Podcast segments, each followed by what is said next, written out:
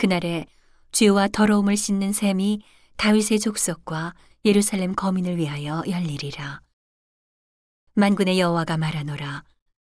그날에 내가 우상의 이름을 이 땅에서 끊어서 기억도 되지 못하게 할 것이며 거짓 선지자와 더러운 사귀를 이 땅에서 떠나게 할 것이라. 사람이 오히려 예언할 것 같으면 그 나은 부모가 그에게 이르기를 내가 여호와의 이름을 빙자하여 거짓말을 하니 살지 못하리라 하고 나은 부모가 그 예언할 때에 칼로 찌르리라.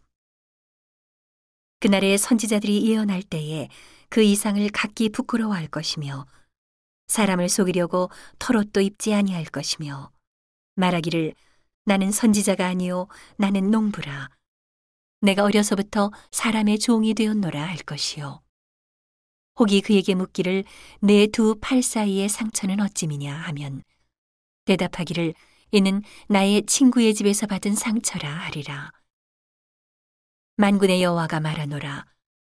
가라 깨어서 내 목자 내 짝된 자를 치라.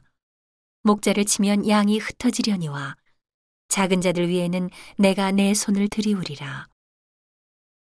여호와가 말하노라 이 온 땅에서 3분지 2는 멸절하고 3분지 1은 거기 남으리니 내가 그 3분지 1을 불 가운데 던져 은같이 연단하며 금같이 시험할 것이라. 그들이 내 이름을 부르리니 내가 들을 것이며 나는 말하기를 이는 내 백성이라 할 것이요.